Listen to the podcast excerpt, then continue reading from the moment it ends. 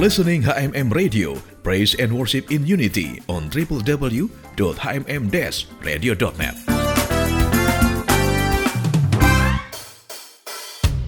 Sobat HMM, maraknya penyalahgunaan narkoba terutama oleh generasi muda saat ini sangat membahayakan keberlangsungan hidup bangsa ini di kemudian hari. HMM Radio sesaat lagi akan menghadirkan Bincang GMDM, sebuah program hasil kerjasama Radio HMM dengan Bakornas GMDM, Badan Koordinasi Nasional Gerakan Mencegah Daripada Mengobati. Selamat mengikuti.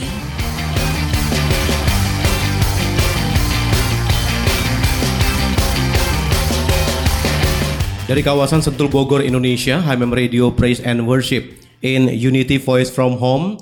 Shalom Sobat HMM di mana pun Anda berada, senang sekali. Kesempatan kali ini Obed boleh kembali hadir di ruang dengar Anda. Dan seperti biasa menghadirkan talk show dengan GMDM, Garda Mencegah dan Mengobati. Topik hari ini sangat menarik Sobat HMM, jadi rugi sekali kalau Anda tidak mengikuti sampai akhir perbincangan kami sepanjang satu jam ke depan. Tetap bersama kami di HMM Radio, Praise and Worship in Unity, Voice from Home. Yesus Memuji, menyembah, kekuatan di hidupku dan memuliakan namanya. Memahami firman Tuhan akan datang dengan cara yang sama. Tapi respon hati, saya sedang bicara respon hati pada hari ini. Percayalah kepada Tuhan dengan dalam ibadah dengan doa, pujian dan penyembahan selalu akan membawa Anda mengalami hadirat dan Tuhan. orang yang dipenuhi oleh Roh Kudus. Tuhan Yesus. Ikuti program ibadah Minggu setiap hari Minggu pukul 9 pagi dan pukul 20 malam waktu Indonesia bagian Barat hanya di www.hmm-radio.net HM Radio Praise and Worship in Unity. Bahwa tahun 2021 adalah tahun integritas. The year of integrity. Kasih orang tua terhadap anak harus disertai dengan rasa tanggung jawab. Rasa sayang orang tua yang berlebihan bisa disalahartikan oleh anak yang menerimanya. Rasa sayang yang tepat akan membentuk pribadi yang benar. Setiap orang yang melanggar aturan akan berhadapan dengan hukum termasuk para pengedar narkoba. Perhatian yang salah akan membuat orang merasa benar dalam kesalahannya. Keluarga adalah benteng utama pertahanan terhadap narkoba. Hari ini sudah hadir narasumber kita. Yang pertama saya ingin menyapa dulu untuk Stephen Tambayong, Shalom. Shalom Bang. Ya, apa kabar Stephen? Puji Tuhan baik. Iya, dalam kesibukannya tetap menyempatkan waktu ya untuk kita berbincang-bincang hari ini. Dan juga bersama uh, Stephen gak sendirian, ada Bung Ibob. Shalom Bung Ibob. Shalom Pak Obed. Puji Tuhan. Kita Yes. boleh berjumpa ya Yes. di hari ini. Malam ini spesial Pak. Iya. Karena Stephen Tambayong Kemarin baru tepatnya. ulang tahun. Kemarin tepatnya ya. Iya, ini spesial loh. Saya pikir dia Betul. nggak bisa, ternyata dia bisa. Heeh. Saya takutnya dia ada acara keluarga lagi kan. Karena saya dengar-dengar ulang tahunnya bisa 10 hari berturut-turut. Apalagi usianya luar biasa masih muda iya, tapi sudah masih berkarya muda ya. kan. Masih muda udah jadi pengacara. Betul. Tadi kan sempat curhat dikit kan. Betul. ya kalau anak sultan mah bebas ya. Ah. Oke, Pak Obed lanjut. Iya luar biasa. Nah Stephen ini dalam aktivitasnya sebagai koordinator penyuluh GMDM, kemudian juga lagi mempersiapkan diri ya Stephen ya, Siap, jadi untuk menjadi seorang pengacara di GT Law Firm. Karena memang usianya masih muda, jadi belum bisa eh, ber- apa, mendampingi ya, untuk kasus-kasus. Karena sekarang usia 24 ya. 24 tahun. Sedangkan usia 25 baru bisa Baru mendampingi bisa. ya. Wah, tapi sukses selalu untuk Stephen. Dan eh, hari ini kita akan bicara mengenai loving God, loving people, mengasihi Tuhan berarti juga bukti nyatanya harus mengasihi sesama. Bagaimana kita bisa mengasihi Tuhan kalau kita tidak mengasihi sesama? Tentunya itu menjadi tolak ukurnya ya. Dan sobat HMM saya ingin bacakan dulu firman Tuhan sebagai dasar perbincangan kita di hari ini diambil dari Matius 22 ayat yang ke-37 bilang begini, jawab Yesus kepadanya, Kasihlah Tuhan Allahmu dengan segenap hatimu dan dengan segenap jiwamu dan dengan segenap akal budimu. Nah, saya coba ke Stephen dulu ini. Ini kan firman Tuhan ini ngomong seperti ini, kasihlah Tuhan Allahmu. Nah, karena kita berbicara mengenai narkoba, nah saya ingin tanya ini, untuk pemakai narkoba ini loh, apakah mereka ini bisa dikatakan tidak mengasihi Tuhan? Karena mereka akhirnya ya melakukan hal yang kalau secara manusia bilang dosa lah begitu ya. Betul, Nah, gimana nih tanggapan Jadi Stephen? kalau menurut aku ya bang ya, maksudnya tentang bagaimana lihat anak-anak yang menggunakan narkoba ini, kalau kita bisa pasti orang akan melihat mereka akan jauh daripada Tuhan, itu udah pasti. Tapi memang yang kita harus ketahui juga, memang kan uh, dimensi kita mengasihi Tuhan, Tuhan mengasihi kita ini kan istilahnya ya secara dalam diri kita, tapi yang kita butuhkan juga adalah kasih dari orang-orang sekitar. Karena itu sangat penting ketika kita bilang Tuhan mengasihi seseorang ya harus dimulai dari diri kita juga. Ketika kita bisa mengasihi orang lain dan kasih itu yang paling penting. Ketika kita memberikan kasih itu udah jadi dasar yang sangat baik. Kebanyakan anak-anak pengguna narkoba yang kami tanganin pasti nomor satunya broken home. Broken home dan otomatis pasti kekurangan kasih sayang Hmm. dari orang yang terpenting di dalam hidupnya adalah orang tuanya. Itu sih Hmm. kebanyakan. Jadinya Tuhan pasti kan mengasihi kita bisa melalui orang tua, kakak adik, saudara-saudara dan dia kehilangan itu. Hmm. Jadinya banyak yang menggunakan narkoba sih, Bang. Jadi sebenarnya mereka karena kehilangan kasih, betul. Dan mungkin juga mereka tidak mengerti nih bagaimana mengasihi Tuhan, sedangkan Betul. mereka juga Tidak tidak, dapat mendapatkan kasih. kasih, Betul. ya kan begitu ya jadinya ya. Nah itu yang menjadi tanggung jawab kita sama-sama untuk mengembalikan itu kan. Nah kalau Bung Ibob sendiri nih, bagaimana Bung Ibob ini untuk anak-anak narkoba ini yang sepertinya kehilangan kasih dan akhirnya mereka tuh tidak mengerti bahwa Tuhan itu sebenarnya mengasihi mereka dan akhirnya mereka pun tidak mengerti bagaimana mengasihi Tuhan gitu. Betul sekali. Jadi memang eh, yang Stephen katakan itu hal yang umum, lumrah, harus dilakukan oleh anak-anak Tuhan. Kalau mereka mengasihi Tuhan, ya mengasihi sesama.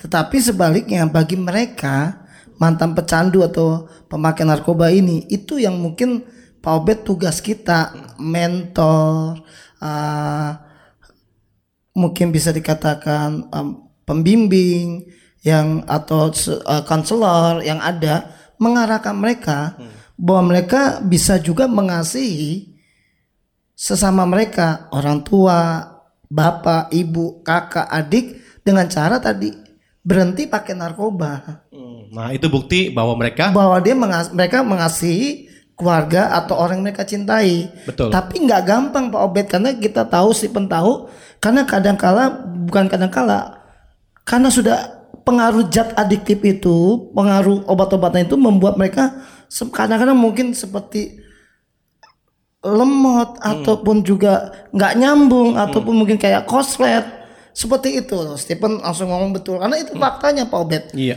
Jadi kalau memang kalau dalam materi ini sisi yang utama memang dari kita pihak keluarga yang mengasihi mereka, tetapi kita juga berharap mengajar mereka, membimbing mereka untuk juga itu dia. itu dia Pak. Jadi memang begitu. Jadi selama ini kan kita selalu membahas nih, kita yang harus lebih memberikan pengas apa rasa kasih kita kepada mereka pemakai narkoba karena mereka korban, benar ya. Nah karena mereka korban, kita harus berikan per- perhatian. Nah, tetapi kan kita juga maksudnya begini. Makanya saya tadi sempat nanya kan, apakah mereka ini juga mengerti bahwa eh, sesungguhnya orang-orang sekitaran mereka pada saat mereka sudah selesai direhab nih, orang-orang sekitar mereka tuh sungguh mengasihi mereka supaya mereka juga maksudnya ada apa timbal baliknya. Ya kan? Bahwa iya gue juga mengasihi warga orang tua orang-orang sekitar. Nah itu yang mungkin harus kita angkat supaya para pemakai narkoba atau mantan-mantan ini tidak kembali lagi begitu. Nah makanya ini yang saya tanyakan. Nah tadi sempat juga disebutkan di firman Tuhan kan mengasihi Tuhan segenap hati kemudian segenap akal budi begitu kan? Nah sedangkan kita tahu kan pemakai narkoba ini seperti Pak Ibob tadi bilang sempat lemot. nah apakah mereka bisa gitu mengasihi dengan akal budinya? Nah kira-kira gimana tuh Bung Ibob? Ya saya jawab. Jadi ya kita kembali kepada suatu kebenaran firman Tuhan bagi Allah kan tidak ada yang mustahil. Nah kita lihat puji Tuhan di GMDM ini teman-teman dilayanin banyak yang dipulihkan. kita selalu katakan dipulihkan. Betul ya, Bro ya? Dipulihkan dan puji Tuhan mereka kembali uh, normal bakal ada salah satu uh, klien atau residen yang dilayanin kemarin di hari, hari ayah nasional hari ayah nasional itu ada videonya tampil ayah hadir ya kan hmm. betul ya Pan ya nah itu bagus Pak dia bers, diambil videonya bersama dengan anaknya ayah hadir hmm. artinya apa bisa semua orang bisa diubahkan bisa, ya. bisa dipulihkan nah tadi pentingnya tadi uh, pelayanan terapi mentoring ataupun konseling yang terus menerus continue hmm. diarahkan kepada mereka pada hal-hal yang baik gitu pada ya. hal yang baik dan mereka bisa karena mereka akhirnya mengingat istrinya, anaknya, keluarganya, orang tuanya. Iya, nah berarti mereka sudah bisa mengasihi sesama. Betul. Betul ya Pak Ibu. Nah Betul. kalau Stephen sendiri melihat ini, Stephen. Uh, Karena firman Tuhan ini kan juga bilang tadi selain mengasihi Tuhan, juga dikatakan dalam ayat yang ke-39 itu uh, sama dengan itu ialah kasihlah sama manusia. Yes. Berarti kan pemakai narkoba juga kalau mereka sudah direhab, mereka juga harus mengasihi dong ya. Nah itu gimana? Kalau aku sih mungkin uh, mendukung dan menambahkan uh, tadi dari pendapat dari Om Ibob betapa luar biasanya yang kita alami di GMDM ketika anak-anak ini nyaman super nyaman. Hmm. Kami ngerasa kok saya bisa nyebut ini karena ada bukti nyatanya ketika program mereka habis mereka sampai ah nggak mau pulang lah. Wow. Lebih baik Ini di sini. keren. Lebih baik di sini aja kita nggak kasih fasilitas yang seperti apa, kita nggak memberikan mereka uang atau apa, tidak, tapi kita memberikan kasih. Hmm. Ketika kita memberikan kasih, mereka merasakannya, mereka memberi feedback ke kita kasih juga. Ya mereka mengasihi, mereka sampai bilang kita nggak mau pulang. Biasanya kalau anak pecandu kan dipagerin, dirantai kalau perlu istilah. Kalau kita kita ajak ke gereja, kita ajak makan. Ke, kalau mereka nggak nyaman, mereka tinggal kabur. Tapi ketika mereka kan menunjukkan feedback, mereka nyaman, mereka puas, mereka mereka mau di GMDM bahkan bilang oke keluar dari rehab, saya mau ikut GMDM penyuluhan ke mana-mana. Nah itu kan sebenarnya feedback yang mereka berikan. Oh dan itu ada ya? Ada banyak banget Hmm. bahkan sebenarnya. Nah ini gitu. memang satu hal yang nyata ya, Betul. Stephen ya. Hmm. Kalau saya lihat tadi ajak mereka ke gereja, Hmm. ajak mereka makan, sepertinya tidak ada perbedaan maksudnya Yes. antara yang Ah. membina mereka sama yang dibina gitu ya. Betul. Seperti menganggap mereka sebagai keluarga gitu, betul, Betul. ya Stephen ya. Betul. Nah padahal saya tadi sempat mau nanya juga nih, cara apa nih yang supaya mereka ini merasa ya akhirnya mereka sadar gitu loh bahwa mereka ini adalah orang yang dikasih. Nah tadi kan sempat Stephen sebutkan ya ajak ke gereja, ajak makan, lainnya lagi Hmm. ada nggak? Jadi sebenarnya poinnya mereka kan sering dapat stigma. Kebanyakan pecandu yang akhirnya relapse atau make lagi adalah orang-orang yang kena stigma ketika dia balik ke lingkungan, ke keluarga, stigma itu nggak bisa hilang. Mantan pecandu. Sebenarnya stigma ini kan yang memang udah dari dulu nih yang kita keluhkan. Hmm. Kayak misalkan Indonesia sangat budaya banget yang punya tato, stigmanya kayak gimana orang udah Iya. takut. Nah ini sama juga pecandu narkoba. Banyak sekali stigma yang nempel dalam diri mereka. Barang-barang bisa barang-barang diumpetin. Pulang malam udah ditanyanya di waduh udah bukan main. Bagus sebenarnya menjaga tapi stigma itu yang akhirnya buat mereka nggak nyaman. Oh, gua lepas daripada narkoba, stigmanya masih ada kok. Akhirnya itu sih menurut aku poin utamanya kita bisa merubah mereka. Kita bisa bahasanya memulihkan bukan menyembuhkan Iya. karena sembuh itu karena mereka kesempatan relapse itu sampai kapan pun. Hmm, Kembali lagi gitu Kembali bisa laginya ya. itu bisa. Makanya kita bisa bilangnya pulih. Hmm. Nah, ketika mereka bisa pulih, poin utama kita bukan kasih fasilitas, bukan kasih pengamanan super ketat, tapi kita berani meyakinkan mereka tentang arti kasih. Hmm. Tentang arti kasih ketika mereka dapat kasih, pasti mereka berubah. Karena bagi aku pribadi ya, bagi aku pribadi yang paling penting tuh dalam hidup kasih sih. ya. Kasih ya. Uang, harta atau apa pun nggak bisa menukarkan arti kasih itu aja. Nah, sebelum kita lebih lanjut dengan topik kita Loving God, Loving People, tetap bersama kami di HMM Radio, Praise and Worship in Unity, Voice from Home. Di dalam kasih ada kehidupan. Setiap orang yang memahami hal ini pasti hidupnya akan berdampak. Hidup hanya satu kali. Jangan mengakhirinya dengan kesia-siaan. Untuk itu, jauhi narkoba. Pilihlah pergaulan yang tepat agar hidup kita berdampak. Pemakai narkoba yang sudah pulih harus terus disupport agar kehidupannya berdampak. Setiap orang layak untuk hidup dan menjadi manusia seutuhnya, tidak peduli dengan masa lalunya bagaimana. Hukum dibuat untuk mengatur setiap orang. Pengedar narkoba termasuk salah satu pelanggaran. Kasih di dalam keluarga akan membantu pemakai narkoba mengalami pemulihan. Baik, Sobat HMM, terima kasih untuk Anda yang tersetia bersama kami dalam talk show Game DM Garda Mencegah dan Mengobati. Masih bersama Steven Tambayong dan juga Bung Ibob di kesempatan hari ini. Dan tentunya program ini hadir untuk memberikan suatu wawasan bahwa setiap pemakai narkoba mereka juga butuh dikasih. Karena topik kita hari ini mengenai loving God, loving people. Nah, Tadi saya sudah ngobrol sama Steven ya bahwa mereka pemakai narkoba ini jangan sampai ada stigma buat mereka karena kalau ada stigma maka mereka akan kembali lagi dan juga berikan kasih yang tulus buat mereka supaya mereka benar-benar merasakan kasih itu dan membuat mereka bisa sadar dan berubah. Nah, kalau Bung Ibob sendiri kadang-kadang kan pada saat mereka balik ke keluarga ini keluarga melihat wah tak, ada rasa takut, makanya ada stigma tadi, bener gak sih? Jadi stigma ini sebenarnya muncul karena ada rasa takut dari keluarga dan akhirnya keluarga tidak bisa menyatakan kasih itu buat mereka. Nah, bagaimana nih, Bung Ibob? Kasih yang bagaimana yang harus ditunjukkan keluarga pada mantan-mantan narkoba ini? Iya, kita belajar banyak uh, dari kebenaran firman Tuhan. Seperti Kristus menerima kita apa adanya. Kasih yang mungkin dikatakan uh, kasih yang tidak berakhir, endless love, kasih agape. Artinya kita belajar memang bahwa apalagi kalau jujur Pak Obed, orang-orang itu keluarga sendiri. Mungkin itu anak, mungkin itu orang tua. Cuman pas aja mereka pakai narkoba atau terikat narkoba. Masakan kita yang notabene tanda kutip keluarga menolak mereka, kan kita nggak mungkin keluarga loh. Nah ini berarti kasih yang seperti apa? Dibutuhkan keberanian untuk mempercayai mereka bahwa mereka sudah pulih. Itu yang pertama. Kedua, pasti juga dibutuhkan adalah untuk penerimaan yang sejati atau apa adanya. Kelebihan dan kelemahan atau kekurangan orang lain, Pak. Itu dibutuhkan. Jadi yang pertama adalah kepercayaan Lalu adalah yang kedua ada penerimaan, yang ketiga yang paling penting adalah adanya komunikasi dari hati ke hati, diajak bicara, diajak ngomong, disampaikan harapannya dari pihak keluarga ini terhadap mereka seperti apa dan terhadap mereka yang pemakai narkoba itu terhadap, kepada keluarganya seperti apa. Iya betul sekali yang Bung Ibob sampaikan.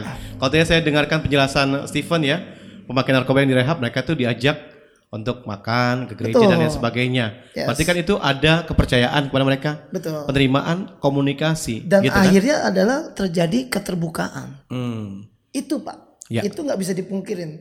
Kepercayaan, ya kan, uh, penerimaan, komunikasi lalu akan terbuka. Hmm. Kapan waktu diajak makan, waktu diajak ngomong, hmm. waktu diterima, waktu mereka diperlakukan, mungkin Stephen kita suka ngomong sebagai manusia seutuhnya. Hmm. Itu yang dilakukan GMDM. Nah, kalau ada ya. yang nanya kenapa sih orang-orang itu setelah di, direhab di GMDM kok nggak mau pulang, kok betah banget? Hmm. Karena mereka diperlakukan secara manusiawi. Ya. Bukan karena mereka pemakai yang harus dihukum. Tapi mereka harus disembuhkan, tepatnya dipulihkan. Mereka harus pulih. Hmm. Hukuman tidak mengubah mereka.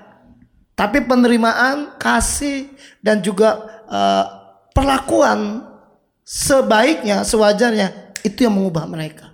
Nah, tapi terkadang ini Bung Ibob ya. Ya, betul. Pas saat balik ke keluarga, betul. Itu nggak dapat. Nah, kalau misalnya di game kan pasti dapat banget nih. Betul. Maka tadi kan sudah yes, selesai yes, rehab. Yes, nangkap, nangkap, nangkap. Dikatakan, nah, aku nggak mau pulang deh, ya. pengen di sini terus. Bahkan ya. mereka tadi kata Steven juga ada yang akhirnya pengen jadi penyuluh juga kan. Betul, terlibat. Luar biasa itu. Nah, betul. Ini gimana caranya supaya keluarga ini benar-benar tangkap Good. gitu. Bagus banget ya Pan ya. Nanti Steven juga bisa tambahin. Hmm. Jadi kita bisa melihat di GMDM ini sering kali mengadakan backup support family. Jadi ada masa-masa tertentu antara pihak uh, uh, atau residen ini dengan keluarganya dikumpulin sama-sama. Diarahkan. Terakhir itu saudari Christine yang bicara. Ada eventnya Pak. Jadi hari Sabtu pagi jam 10 mereka dikumpulin tuh. Antara mereka pemakai dan orang tuanya. Sebelum mereka dilepas atau gimana? Jadi itu sebenarnya rutin diadakan. Oh rutin, iya. iya. Ah, ah, jadi artinya tidak hanya yang kliennya ini atau residennya ini yang diajarkan, tapi orang tuanya diajarkan, diedukasi tepatnya. Nanti anak ini kalau pulang begini, begini, begini, bapak ibu harus ada pela- apa pelayanan yang seperti ini, penerimaan dan macam-macam. Sip, Mungkin bisa tambahin lebih Ya, lengkap. coba ke Steven. Tadi kan ada Bung Ibob tadi sempat sampaikan kan mengenai beberapa poin tadi ada kepercayaan, kemudian penerimaan, komunikasi dan juga apa keterbukaan. Nah, tapi tadi kan saya sempat sebutkan kadang-kadang pas masuk di keluarga, balik keluarga, nah hal-hal yang seperti ini yang mereka nggak dapat gitu loh. Di GMDM mereka dapat makanya tadi Steven sempat bilang kan mereka sudah selesai pun, ah, aku mau tetap di sini. Nah, ini gimana nih? Keluarga gimana nih?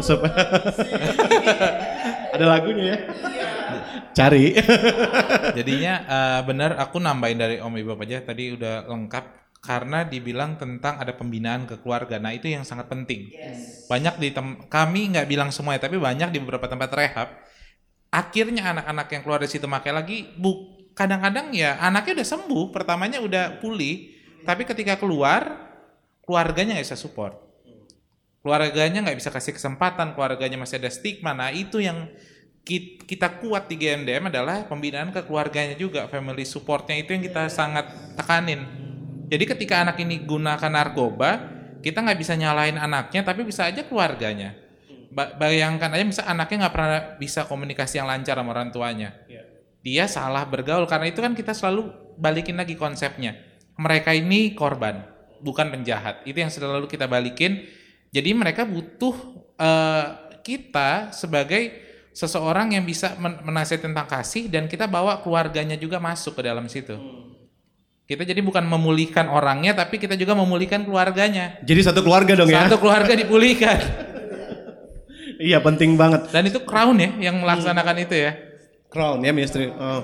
Hmm, GMDM dan Crown. Betul karena kalau nggak sinkron kan Hmm. maka maaf ini saya jadi bilang sia-sia dong yang udah dilakukan di rehab. Betul. Karena begitu udah dikembalikan eh lu pul maksudnya kambuh lagi. Nah, kira-kira Bu. Ini bagus. Ternyata fun. Nah, ini bagus mungkin buat kita semua. Tidak hanya pemakai narkoba yang dibutuhkan pemulihan keluarganya. Sesi-sesi pemulihan lain pun juga sama. Anaknya pulih, pulang ke rumah, keluarganya belum pulih. Anaknya begitu lagi. Maybe contoh sesi hati bapak. Di, di sesi dia dapat tentang hati bapak, tapi di rumahnya bapaknya belum diedukasi. Minta maaf nih saya mesti ngomong tentang gambar diri. Di sesi ini, di sesi gambar diri dia pulih. Di rumah orang tuanya masih ngata-ngatain dia, masih bully dia. Kamu anak mungkin nggak pinter, bodoh macam-macam. Nah jadi kalau ditanya Pak Obed kayak begini hari ini bagus pan, kita dapat nih malah. Pemulihan itu bukan cuma buat anaknya, orang tuanya juga harus pulih. Tua. Nah, itu dia. Dua-duanya harus pulih edukasinya. Saya nggak tahu nih semangat banget. Tadi kan memang waktu Pak Obed nanya ke kami ke GMDM atau Kron, puji Tuhan memang GMDM itu bersama Kron mengadakan backup support family. Mereka didatengin Pak. Yang hebat juga kalau kan kalau dicatat dicatat bukan cuma yang direhab, ada rawat jalan kan, Van? Nah, ini rawat Yang jalap ya. Rawat jalan itu adanya mereka yang dipantau, dilayani di sini. Nah, itu sama orang tuanya mereka datang. Sama keluarganya. Itu yang saya lihat. Wah, ini yang membuat tanda kutip GMDM berbeda, sedikit Nah. berbeda. Memang luar biasa ya. Jadi memang ada tindakan nyata, bukan hanya sebuah statement, kata-kata, Ya. kamu bisa pulih dan lain sebagainya, tapi juga didampingi untuk benar-benar pulih, bukan hanya Amin, pemakai narkoba, amin. tapi juga keluarganya. Nah itu yang memang harus kita angkat nih supaya semua orang juga tahu bahwa Yes. apa yang dilakukan memang GMDM itu adalah tindakan nyata. Sekarang juga ada ministry apa Crown Ministry Iya. mengembalikan mereka yang tadinya ibaratnya tidak berharga, ibaratnya mata di Betul. mata manusia sebenarnya. Tapi di Kita mata Tuhan kan tetap hargai, berharga. betul. Tetap berharga. Nah, ini memang topik ini menarik, tapi pastinya nih ya, Iya. ada kesulitan kan? Ada tantangan Iya, juga yang pasti ada dihadapi. tantangan juga, betul. Nah, untuk menghadapi kesulitan-kesulitan ini ada nggak kiat-kiat khusus ini, Bung Ibob? Ya, eh, yang pasti saya bersyukur dengan GMDM dan Kron ini eh, kita setiap pagi itu ada doa pagi, Pak. doa pagi jam 9 pagi sampai jam 10. Itu doa bersama-sama. Nah, kita percaya doa orang benar besar kuasanya.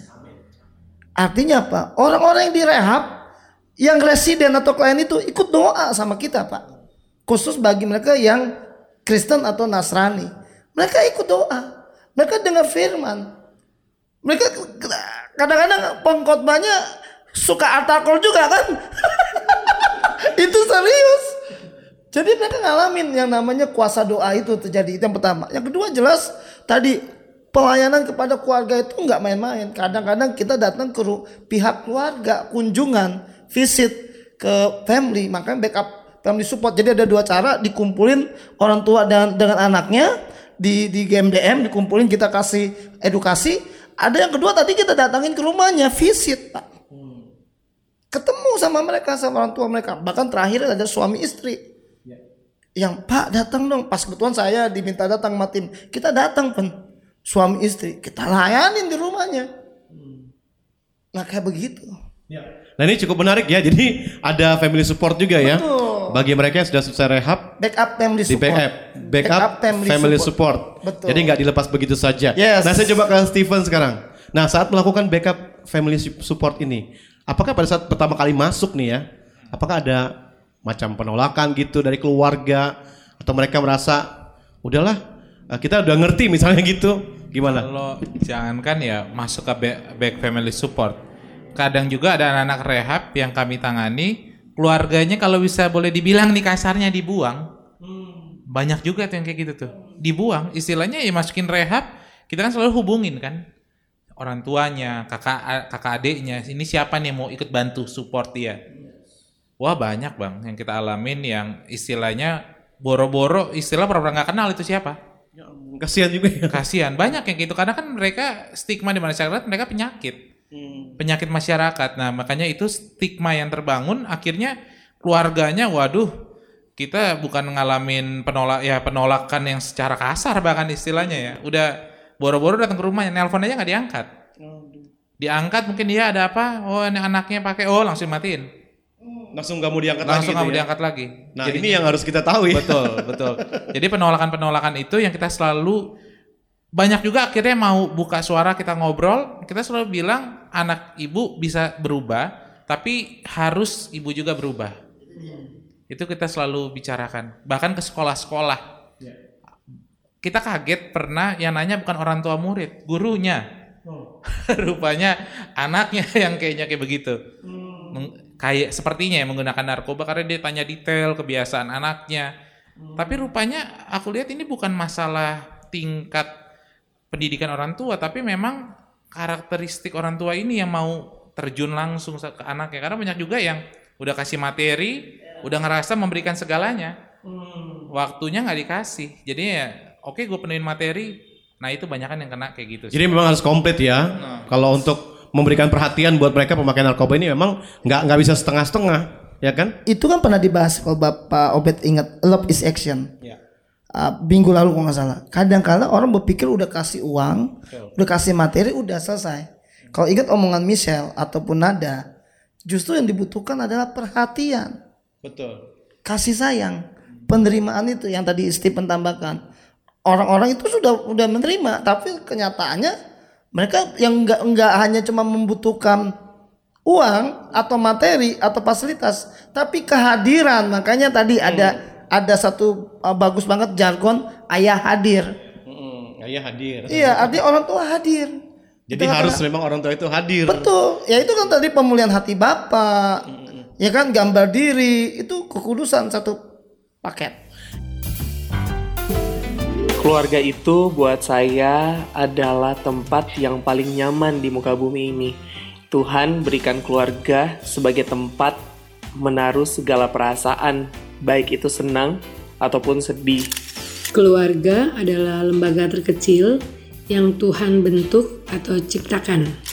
Keluarga itu bukan hanya sekedar sekumpulan orang yang memiliki ika- ikatan darah dengan kita, tetapi keluarga itu adalah rumah di mana kita bisa berpulang ketika kita lagi di low position in life. Keluarga itu bisa jadi healing pills, bisa jadi penyembuh, bisa jadi obat waktu kita lagi eh, ngehadapin semua hal-hal yang nggak baik yang terjadi di dalam hidup kita. Keluarga menurutku adalah suatu ruang atau tempat di mana bisa bebas melakukan apa pun atau berekspresi seperti apa tanpa adanya diskriminasi atau judgement terhadap kita. Dan bisa jadi pilihan sandaran ketika berada di titik terlemah kita dari hiruk pikuk dunia luar gitu dengan cukup berada di tengah mereka itu udah berikan ketenangan dan kenyamanan. Baik, Sobat HMM kita sudah berada di penghujung talk show kita dengan GMDM Garda Mencegah dan Mengobati membahas topik mengenai Loving God, Loving People bersama Stephen Tabayong dan juga Bung Ibob yang terus bersama dengan kami. Tentunya Anda juga bersabar ya Sobat HMM. Tadi kita sempat bicara bagaimana nih mereka yang sudah selesai direhab, kemudian teman-teman dari GMDM uh, menghantar ke rumah, tapi ternyata tadi sempat dikatakan ada juga beberapa yang menolak gitu ya. Bahkan di telepon pun nggak mau ngangkat. Nah, GMDM sendiri apa langkah-langkahnya untuk menghadapi hal seperti ini? Iya. Kebanyakan yang kita hadapi akhirnya kita akhirnya kita fokus ke anak itu, ke klien kita karena kita selalu malah men-challenge dia untuk meyakinkan. Hmm. Ketika dia keluar dia bisa jadi orang yang hebat, menunjukkan ke keluarga. Karena kalau memang keluarganya itu tidak bisa dipulihkan dari keluarganya, kita yakin anak ini adalah punya tanggung jawab yang lebih. Hmm. Anak tanggung jawab yang lebih untuk meyakinkan keluarganya. Ya, ya. Dan puji Tuhan banyak yang akhirnya bisa menunjukkan. Hmm. Karena ada kebetulan uh, sebenarnya cukup diberkati Tuhan keluarganya. Ketika anak ini keluar, anak ini jujur cerita banyak curhat ke kita, nggak pernah dikasih kesempatan bisnis, nggak pernah dikasih kesempatan kumpul keluarga aja nggak boleh. Karena dia pemakai itu tadi. Iya, padahal udah udah selesai program rehab. Tapi kita yakinkan ke dia harus tunjukin, kamu harus bisa lebih berjuang lagi. Eh puji Tuhan, saat ini dia bisa memegang berapa perusahaan bapaknya. Akhirnya ya itu yang kita bilang bisa. Tapi kita selalu men-challenge anak itu untuk menunjukkan yang lebih. Jadi fokusnya GMDM langsung ke anak Langsung itu ke ya. anak itu. Ke keluarganya enggak gitu ya. Ka- Karena kata banyak kan yang sama sekali, wah tutup diri deh, nutup banget. Iya iya. Karena bagi mereka udah kayak wah ini sampah ini. Hmm. Istilahnya sembuh aja syukur. Untuk kasih kesempatan sih enggak. Duit aja nggak dikasih dia. Karena ya stigmanya oke lu sembuh tapi nanti ada duit lu make lagi. Nah, karena Hmm. itu. Ini yang saya mau tanya ini, kan misalnya kan ditolak, pastinya GMDM nggak begitu nyerah dong. Betul, pasti kita Ada berapa kali gitu maksudnya tetap kita menghubungi? kasih perkembangan, kita kasih tentang kan kita juga ada portofolio istilahnya. Hmm. Dia kayak gimana tingkat bulan pertama udah menunjukkan perubahan apa, minggu pertama udah kayak gimana, dia udah melakukan apa. Kita selalu kasih ada per- ada ininya istilahnya kok apa ya? Ra- raport. Catat oh, Catat raportnya mungkin. raportnya Catatan ininya dia Iya ya. kan kita kan ada program 3 sampai 6 bulan. Nah, dalam 3 bulan ini udah apa aja, perkembangannya apa. Karena Ta- kan kita Tapi kadang-kadang itu nggak bisa mengubah juga ya sama iya. keluarga. Pasti susah karena bagi kita sebenarnya yang paling penting tuh dirinya sendiri sih. Hmm. Ketika dia mendapatkan kasih yang poinnya ketika dia sadar sih. Hmm. Arti kasih. Dia akan berubah sih. Kebanyakan orang ya iyalah dia nggak make orang dia di dalam, di Hmm. dalam misalkan di dalam misal kayak kita bilang penjara, ya dia nggak make karena masih di dalam. Tapi ketika keluar itu kan tantangannya. tingkat Itu yang memang dia harus kembali pada diri dia sendiri. Betul, dimulai dari diri dia sendiri. Betul, betul. utama kita meyakinkan diri sendiri eh meyakinkan diri anak itu. Kalau kita mau kasih program apa pun akan mentah. Kalau dianya belum ada sadar. Maka kita pertama kali datang kita sadarkan kita ajak ngobrol konseling. Itu sih yang utamanya. Iya. menyadarkan dia itu dulu untuk buka diri dulu nih. Untuk semua informasi tentang narkoba atau apa pun itu juga yang kita lakukan di program penyuluhan Om Bob Hmm. ketika kita penyuluhan kita selalu bukan hanya menunjukkan fakta tentang narkoba tapi kita menyadarkan kalau lu tuh aset, lu tuh masa depan Indonesia. Lu tuh berharga gitu ya. Lu tuh berharga itu sih. Kita ya gambar diri lah itu ya. Masuk Iya. gambar diri itu. Jadi memang ya nggak mudah juga GMDM ya Hmm. untuk menghadapi keluarga pada saat pemakaian narkoba sudah pulih dikembalikan rupanya ada penolakan bahkan gak berhenti situ aja ya terus maju sampai akhirnya ambil keputusan untuk memberikan challenge buat pemakai narkoba ini untuk menunjukkan bahwa memang dia mampu udah berubah. Memang eh, kebanyakan gini loh sebenarnya. Mungkin karena keluarga kan nggak lihat nih Hmm. apa yang udah perubahan apa sih yang lu udah dapat gitu. Kadang-kadang itu kan Steven yang membuat akhirnya keluarga agak ragu-ragu nih mau nerima. Apalagi mungkin keluarganya tadinya memang baik-baik saja nih sama anaknya tapi kok justru mengecewakan kan? Biasanya begitu. Itu juga mungkin yang menjadi suatu penolakan. Hmm, coba Bung. Ini bagus yang Pak Obed katakan. Jadi kita pun selalu bilang kepada uh, anak-anak yang direhab atau klien itu, kalian harus berprestasi, Betul. berkarya, menunjukkan kalau kalian udah pulih. Ketika kalian keluar dari rehab, udah pulih, kalian tunjukin dong, kalian berprestasi apa? Salah satunya ya bekerja, berkarya, minimal usaha Pak. Makanya di game DM itu ada pelatihan-pelatihan, pelatihan servis motor, handphone, ada laundry, ada macam-macam. Nah, keluar mereka akan di keluarga nggak usah banyak ngomong akan lihat sama kayak seorang yang dikritik kritiknya itu akan berhenti kalau dia berprestasi Iya. sama kayak seorang pemain sepak bola dia nggak pernah cetak gol bagaimana kritikan dia itu berhenti, Berhenti. ya caranya dia mencetak gol Jadi melakukan sesuatu. betul makanya kalau Pak Jeb bilang prestise mengikuti prestasi iya Iya, betul betul. Jadi prestasi dibuat dulu bara maka prestise itu mengikuti. Nah, itu yang harus kita kayaknya itu berlaku juga buat kita semua ya. Semua apa? Makanya tadi Stephen tadi mau saya mau ngomongin tadi itu gambar diri harus pulih.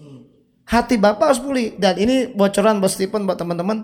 Puji Tuhan Crown Ministry lakukan pemuritan itu dengan buku pemuritan. Stephen kan lihat. Apa dalamnya? Hati Bapak, dalamnya gambar diri, dalamnya ini ya. kekudusan. Kita pakai kalau mau jujur Bapak pakai sesi HMC, pakai sesi RTS kita pakai. Buku pemuritannya kita pakai. Dua poin ini ya Pak Ibu yang Betul. Karena- hati Bapak gambar diri. Gambar diri karena waktu sama kekudusan Pak. Karena dengan kita kasih tahu pakai narkoba itu begini begini begini kita sampaikan. Iya. Karena waktu pakai narkoba mereka bisa bohong.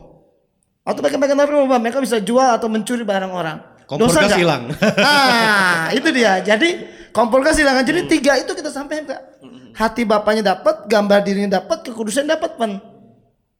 Nah ini makanya sekarang di GMDM keren. Setiap Senin itu ada mentoring kayak begitu. Hmm.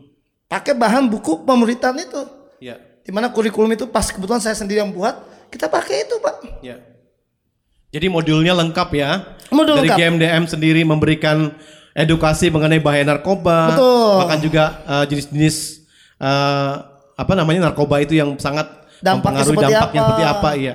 Di sisi lain juga Sisi rohani dibangun kita juga kasih. rohaninya iya. Betul. Kemudian setelah itu juga dipersiapkan untuk bisa berdampak di luar. Betul untuk Ya kan? usaha atau berkarya itu lengkap Nah, itu ini ya. Nah itu yang dahsyat yang memang ini pendengar HMM jadinya tahu kan pergerakan GMDM Betul. ini luar biasa sekali. Tindakan kasihnya bukan hanya diomongkan, betul. bukan sampai kata-kata tapi juga Tindakan. nyata. Amin. Nah saya coba ke Steven, Pen, melihat teman-teman apa mereka yang sudah direhab, mereka ibaratnya mengerti nggak akhirnya bahwa hidup mereka itu juga harus mengasihi Tuhan dan juga mengasihi sesama. ketika kita melihat tolak ukurnya mereka mengasihi Tuhan dan mengasihi sesama, sebenarnya kalau gambar besarnya kami berani gimana ya bahasa mengklaim mungkin ya, mengklaim yang dari kacamata kami memang akhirnya berhasil karena yang kita tunjukkan sederhana kok. Kita melayani mereka juga, bukan hanya mereka melayani kita, kita saling melayani. Jadi nggak nggak jadi suatu yang aneh ketika kita misalkan ambilin piring, kita berbagi, ah, ini yang minum, ambilin minum. Kita benar-benar saling servis, kita saling apa? Anggap seperti saudara yang sebenarnya gitu ya. Kita Jadi tindakannya itu ya. Tindakannya itu Hmm. akhirnya yang dia bisa menunjukkan juga kepada kita.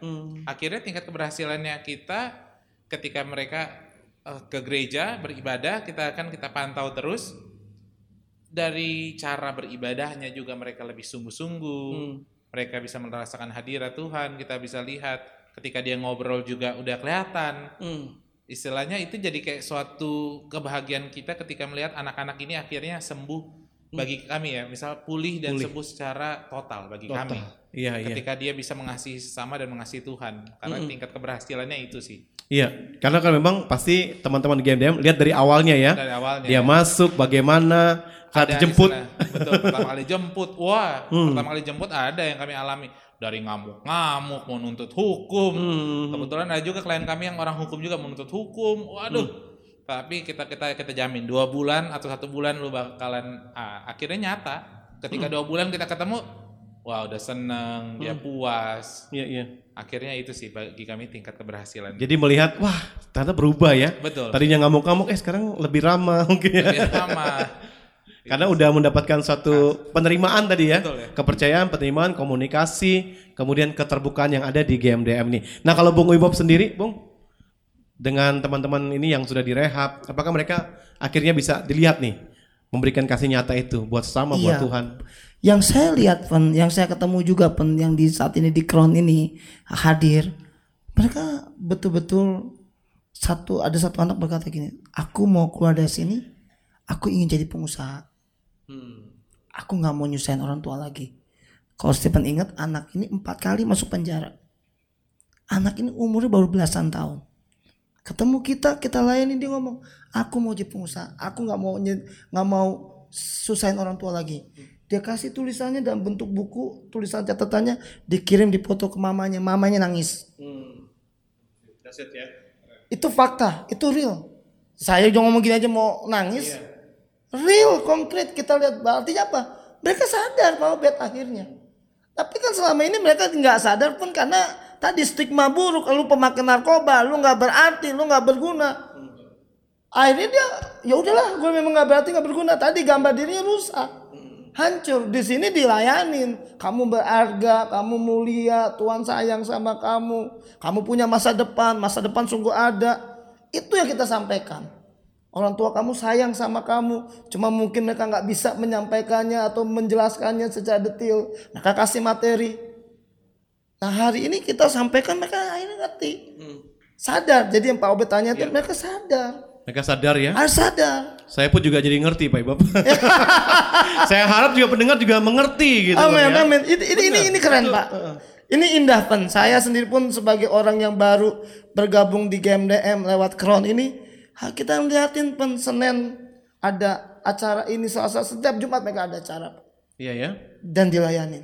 Luar biasa. Sebenarnya kita masih mau ngobrol lagi. Tapi udah Kayaknya ditanda kurang ya. Kali ini kayak kurang ya. Iya. Nanti next lagi kita akan Iya, sambung iya, ya iya. Bung Ibob dan Iya, Stephen. Nah Stephen. terakhir nih Stephen coba kasih statement dulu mengenai topik kita loving God, loving people. dimulai dari diri kita sendiri ketika kita menularkan kasih akhirnya banyak akan jadi kita jadi sebagai eh, penabur kasih dan kita akan menuai kasih itu. Wow luar biasa. Jadi kasih itu dari kita dulu. Yes. Ibaratnya itu sebuah taburan dan nantinya akan kita tuai suatu saat nanti kasih itu juga akan berdampak bagi orang lain. Itu Stephen ya. Seperti Tuhan menerima kita apa adanya. Seharusnya kita juga bisa menerima orang lain apa adanya dalam kelemahan dan kelebihan mereka. Amin. Terima kasih Stephen buat waktunya. Juga Bung Ibob terima kasih. Sama-sama. Dan Sobat HMM topik kita tadi berbincang mengenai loving God, loving people. Kalau kita mengasihi Tuhan harus nyata bagaimana kita mengasihi sesama. Dan terima kasih untuk persamaan Anda semuanya Sobat HMM. Dan kami tutup dengan ucapan shalom dan Tuhan Yesus memberkati. Sobat HMM, Anda baru saja mengikuti Bincang GMDM, sebuah program hasil kerjasama Radio HMM dengan Bakornas GMDM, Badan Koordinasi Nasional Gerakan Mencegah Daripada Mengobati. Terima kasih atas kebersamaan Anda. Sampai jumpa.